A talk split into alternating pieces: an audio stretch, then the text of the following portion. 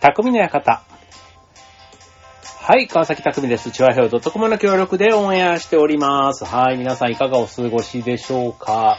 なんかね、最近本当にあの、この半月ぐらい、えっ、と、その7月の1日3日で、えー沖縄の平根というね、演劇集団ワンダーランドという劇団に、えっ、と、客演で今度出させていただくんですけども、まあ、その稽古がね、5月20日から始まりまして、まあ、絶賛、あのーまあ、平日夜をね、まあ、割と稽古に当てているわけですよ。で、まあ、うーん、その、共演する皆さんは、まあ、いわゆるあの、プロダクションとかね、そういうとこに登録している、まあ、プロの方も多かったりするので、まあ、特に今週、えっ、と、この間の、うんと、土曜日からかな？と、集中稽古ということで、あの、昼間、ね、2時から夜9時までみたいな、まあ、そんな感じの稽古が始まったんですけど、で、そうするとね、まあ、土日は当然大丈夫なんですけど、休みだから。でも、平日になるとね、さすがにちょっとね、僕は今、ね、えーサラリーマン枠のこの、チョアヘをパーソナリティとしてやっていますので、どうしてもちょっと仕事の兼ね合いで、まあ、合流するのが早くてもやっぱり7時とか、ちょっと7時過ぎとかになっちゃうんですよね。そう。だから、まあ、昼間ね、みんな2時からとか稽古したりするんで、まあ、その5時間のね、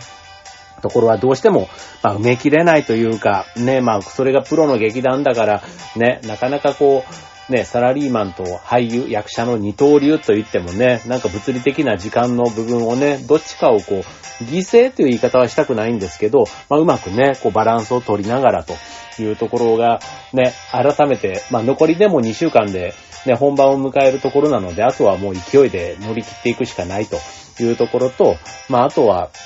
ね、今回キャスティングをしてくださったね、演出の方とかも、まあ当然こういう、あの、稽古時間しか来れないっていうことをね、まあ理解した上でキャスティングもしてくれて、あとはね、共演者の皆さんもね、まあそこを理解した上で、ね、なんか全然ね、なんかこう、暖かいんですよ、みんな。ね、むしろ、あの、朝9時から仕事してんですよね、とか、仕事してきた後にこれ合流大変ですね、みたいな、明日も朝から仕事でしょ、とかっていう、なんかね、そっちの、あの、ね、普段こう、当たり前のように仕事をして、まあ飲みに行ったりね、すると当然夜遅くなることも、まあ最近はあんまりないですけど、あったりするわけで、それと比べると全然、あの、体の疲れは楽なんですよ。その飲み会のね、次の日の朝のしんどさを考えると。でもね、やっぱりね、夜9時まで稽古したりするとね、こう、頭が活性化してて、こうね、なんだろう、興奮状態にちょっと近いのかな。そう、だからね、家帰ってこうね、あの、風呂入って、もう、なかなかこう、寝つけない。うん。なんか、そう。だから1時とかね、結構2時ぐらいまでもね、目がこう冴えている。そう。ただ、それで睡眠不足になるかと思いきや、ね、僕この、今の、えっ、と、この演目ね、出るにあたって、その会社終わって夜稽古行くじゃないですか。でね、夜をね、割とね、食べなくなる日が増えたんですよ。そう。だから、あ別にね、あの、我慢してるというよりは、まあなんかちょっとね、稽古するから、ちょっと、まあ小食というかね、まあお菓子とかをちょっとつまんだりはするんですけど、ただ、圧倒的というか、絶対的なカロリーの、こう、摂取量は減っていると思うんですよね。だから場合によってはもう昼食べたら、もう夜はほとんどもう飲み物だけみたいな、そんな感じの日もあって、なんかね、体調がすこぶる良いというか、やっぱりね、胃が休まってる時間が増えたからなんでしょうね。うん、なんかそういうのも、あ、結果的に、そう、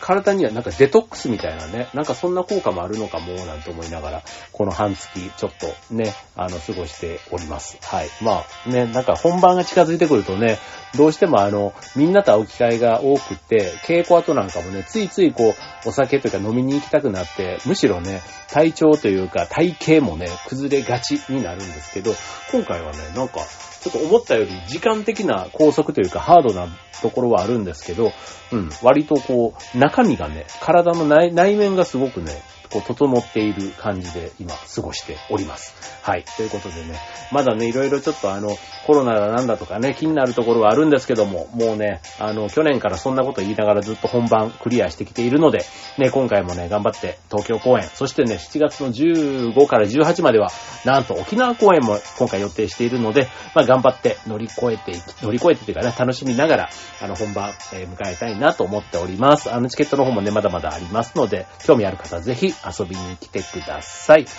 はい、えー、ということで、えっ、ー、と、今日のテーマ、うんとね、菌活。ね、菌、菌です。ウイルスって言ってもあの悪い方のウイルスではなくてね、えっ、ー、と、いい方の菌、菌をね、使った活動、ね、あの、健康維持ですごく流行ってるみたいなので、今日それ特集でお送りしたいと思います。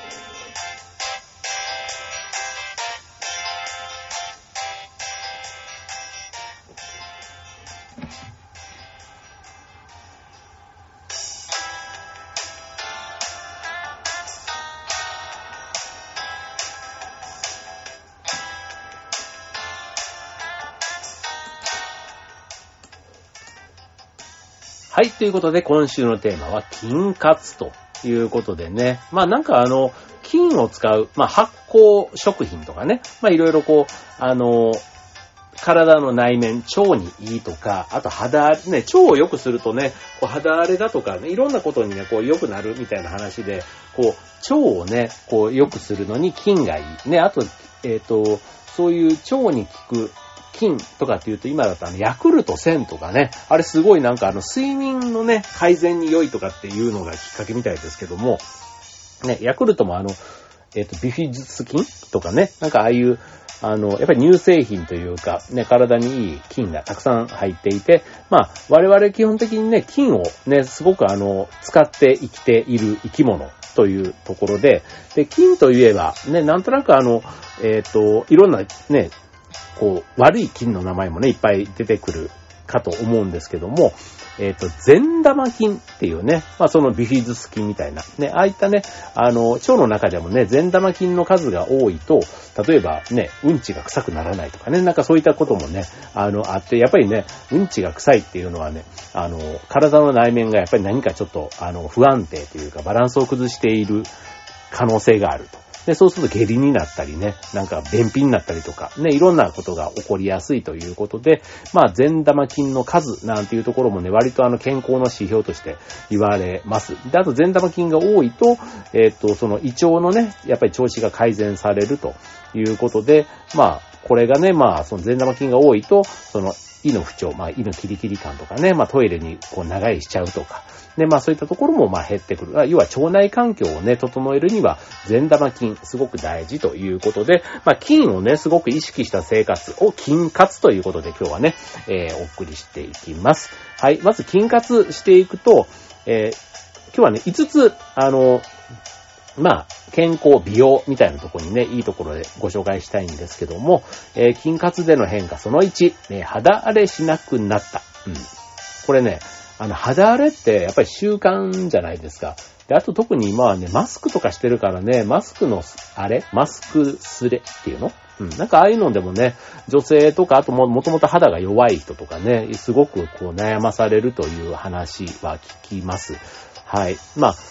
ね、時々こう、ね、暴飲暴食とかね、不節制、あと不規則な生活、ストレスなんかでね、こう吹き出物ができたり、あと乾燥をね、季節によって感じやすいなんていう人もいると思うんですけども、まあ、筋活をしてる間は、基本的なケアをしていれば、内側から、ね、内面から、こう、答えてくれるという感覚が生まれてくるということなんですね。で、それでやっぱりね、なんかね、効果があるのが、麹の甘酒だそうです。うん。これね、甘酒、あの、ハマる人は、本当にね、なんかこう、飲めば飲むほどじゃないけど、1日1本とか、なんかそうやって飲むとね、あの、こう、肌の張りとかね、全然変わってくるらしいんですよね。だからあの、甘酒のことを、まあ、飲むスーパー美容液みたいな風にね、言う人もいるということで。うん。まあなんかね、牛乳とはまだ違う、そのお酒の良さもね、当然あるし、あとその、えっ、ー、と、甘酒、要は酒粕か。ね、酒粕の持つ効果みたいなね、なんかそういう発酵食品が持つ効果みたいなところもやっぱりあるんでしょうね。はい。まあ、でも肌荒れというところにまず一つ、菌が効くと。次、二つ目。えー、白髪が劇的に減った。ね。これ白髪ってね、なんかこう、カレーと共にしょうがないみたいな風に思うとこってあるじゃないですか。でも、これもね、結構若白髪ね、悩んでいた方とか、ね、こう、だと、まあ30代後半ぐらいだとまあね、男性女性問わずそれなりに白髪ってこう出始めるところ。で40代前半だとね、あの、さらに増えてくるなんていう感じがあると思うんですけども、やっぱりこれもね、えっと、ホルモンバランスの崩れだけじゃなくて、いわゆる不節制がすごくね、腸に悪影響、それが髪の毛の製造工場というか、ね、腸内環境があの悪くなったことで、やっぱり髪の毛にも悪影響ということで白髪が増えやすいというところなので、やっぱりそういうところを整えていくと、あの、ね、髪の毛の白髪だけじゃなくて抜け毛みたいなこともね、収まっていくのかもしれませんね。はい。ということで、肌の次は髪です。はい。髪にも良いということですね。はい。続いて、筋活していくと、はい。なんか、改めて、えー、本命というか出てきましたが、えー、便秘とお別れできるということです。はい。あの、まあ、キムチと納豆みたいなね、両方発酵食品ですけども、まあ、キムチ納豆が腸内環境に抜群に効くというところで、それにさらに甘酒なんかを入れたらもう、あの、腸的にはかなり整うものばっかりがこう、体に流し込まれてということで、えー、まあ、甘酒ってね、さっきちょっとご紹介しましたけども、えっと、オリゴ糖、あと食物繊維が、あの、豊富ということなんですね。だからそういったことから、まあ、便秘もね、解消されるということで、あとね、まあ、食べたものがね、まあ、便秘が解消されるってことは、食べたものが翌日にね、こう排出されるということで、なんか、たい、溜め込まない体うん。なんかそういったところが実感できると、なんかこう、気持ちもね、明るくなるんでしょうね。なんかそういうちょっとストレスから解放されるっていう意味では、あの、腸をね、やっぱり元気にするということで、便秘からも解消されるというところが3つ目です。はい、次、筋活でのポイント。4つ目、えー、太りにくくなった。うん。これも不思議ですよね。あの、同じ量を食べていても太る人と太ら太らない人。ね。僕なんか割とね、最近食べてなくても減らない。ね。ある意味なんか体的には、うん、どうやってこうね、維持しようというか、ね、あんまり急にね、絶食とかしたりすると、ね、脂肪とかはね、逆に体を守ろうとして、こう、脂肪に変わりやすいなんて話も聞いたことがあるんですけども、あのー、太りにくくなる。ね。まあ、それはさっきのあの、便秘っていうところともちょっと繋がるのかもしれませんけど、まあ、便通が良い、ね、便秘知らずの体っていうのはとにかく巡りが良いので、まあ、食べ過ぎた時とかね、あとなんかそういう体重が増える、まあ、年末年始もそうでしょうけど、なんかそういうね、旅行に行った時とか、ね、なんかこう、あの、一時的にちょっとハメを外してというか暴飲暴食、ね、最近だと飲み会がちょっと戻ってきたりするとね、ちょっといつもよりちょっとお酒と一緒に食べる量が増えちゃったなんていう人もね、いるんじゃないかなと思うんですけども、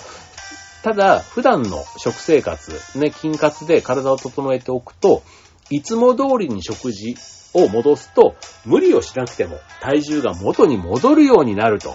いうことなんですね。だから普段の習慣のところで、なるべくそのね、まあ、悪い、ちょっと習慣というか、ね、えー、暴飲暴食みたいなものがたまにあったとしても、まあ普段の食事に戻せば、やっぱり普段からね、ちゃんと整えてる部分があるから、ね、要は体のね、こう軸みたいなところを整えておくと、ちょっとね、こう不安定な、こう体勢になったとしても、ちゃんと元の正しい姿勢とかがあれば、体にとってはね、良いということですね。だからなんか姿勢とかにもちょっと近いかもしれないですね。ね、普段から姿勢の悪い人は普段から悪いから、その姿勢の悪さが余計にこう代謝を悪くしたり、ね、腰とかね、余計なところに肩こりとかね、なんかそういう風になっていったりする、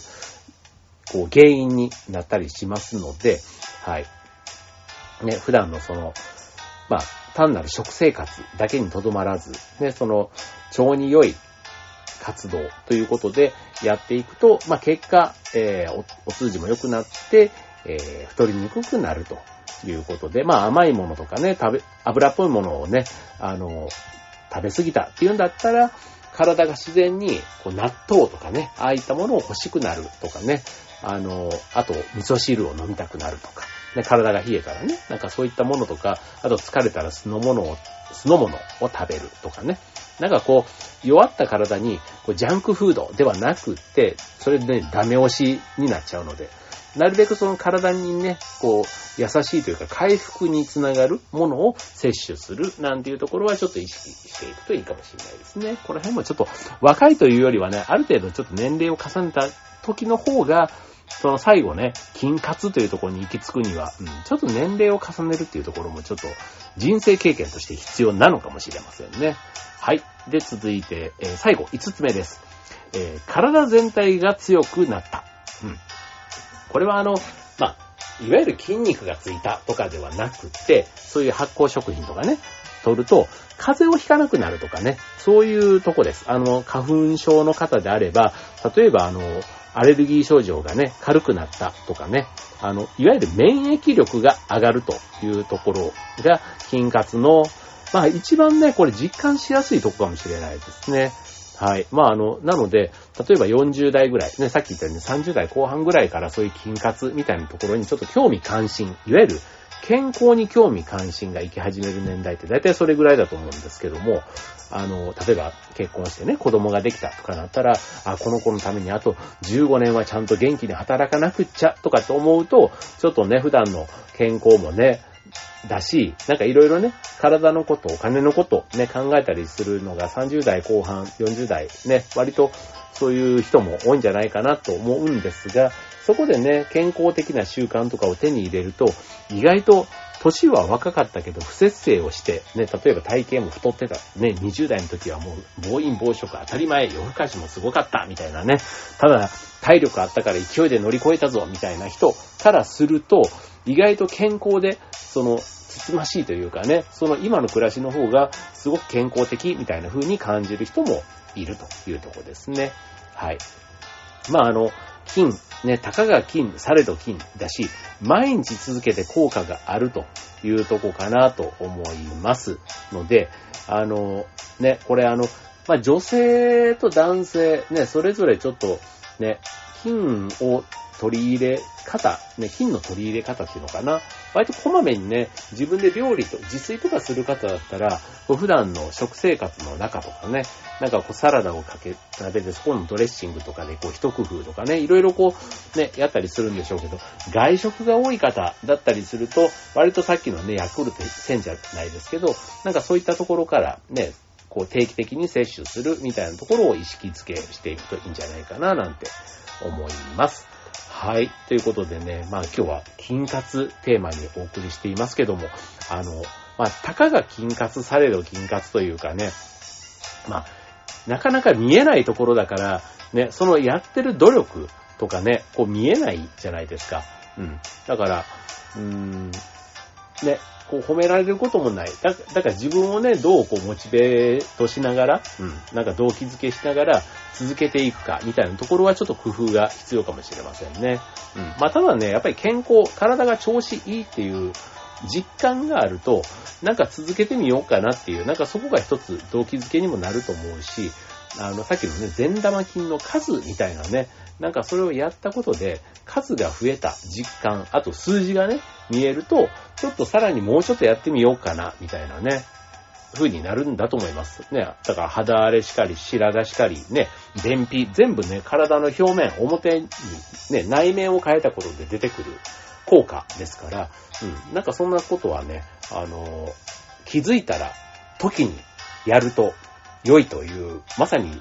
あの、典型的な良い例なんじゃないかななんて思います。はい。ということでね、まあ、あの、ね、いつまでも若々しい人みたいなね、よくテレビとかに出る人はやっぱりそれなりに普段からね、こう内面外面、外面じゃない、内から外からね、ケアを怠らずやって、まあ、ある意味努力の賜物みたいなところでね、あんまりね、健康を意識しすぎてね、それが、こう、荷が重くなってしんどくなっちゃったら逆効果だと思いますので、まあ、自分がね、ポジティブに前向きに取り組める範囲で、ぜひ、あの、筋活取り入れてみてはいかがでしょうか。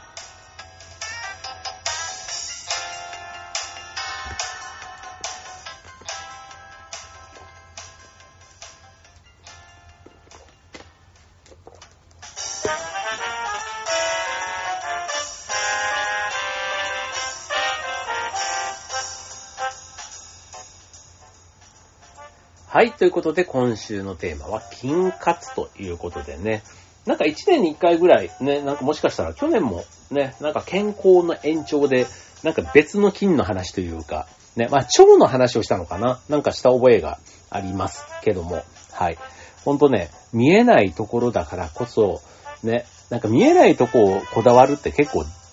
なんか良くないですか？ね、こう服とかでもね、表の生地じゃなくてこう、裏面の生地にこだわるとかね、なんかそういうのってあるじゃないですか。そう。だから、まあそういう見えないところにね、こう意識を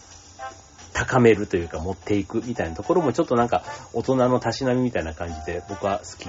なんですけど、うん。まあでもね、あとこの金活みたいなところは自分個人だけじゃなくてもね、家族で住んでいれば家族みんなでやってみるみたいな意味で、うん。なんかこう、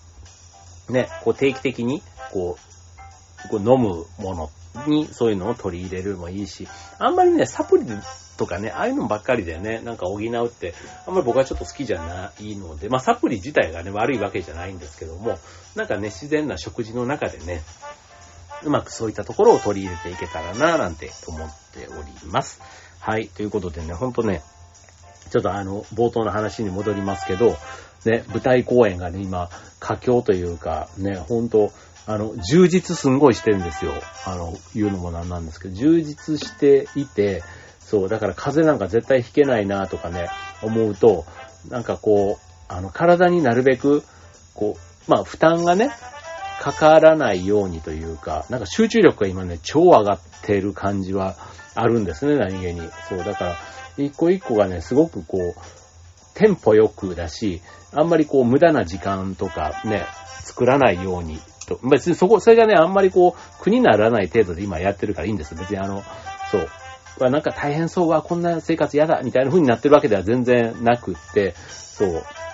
まあ気が張るところとね、そうじゃないとこのメリハリみたいなところでは、まあ今はちょうどね、気が張っている時みたいな形で、まあ一旦2週間ね、東京公演までは駆け抜けて、で、その後ね、今度沖縄はね、ちょっとあの、そう、またね、沖縄ね、今回またちょっとま、どっかでちょっとお伝えしたいと思うんですけど、またまたね、なかなかな展開がある沖縄になるんですね、今回。はい。なので、またちょっとそんな話も、おいおい、こちらの番組でお伝えできたらなと思います。はい。ということで、今週の匠の館、ここまで。バイバーイ。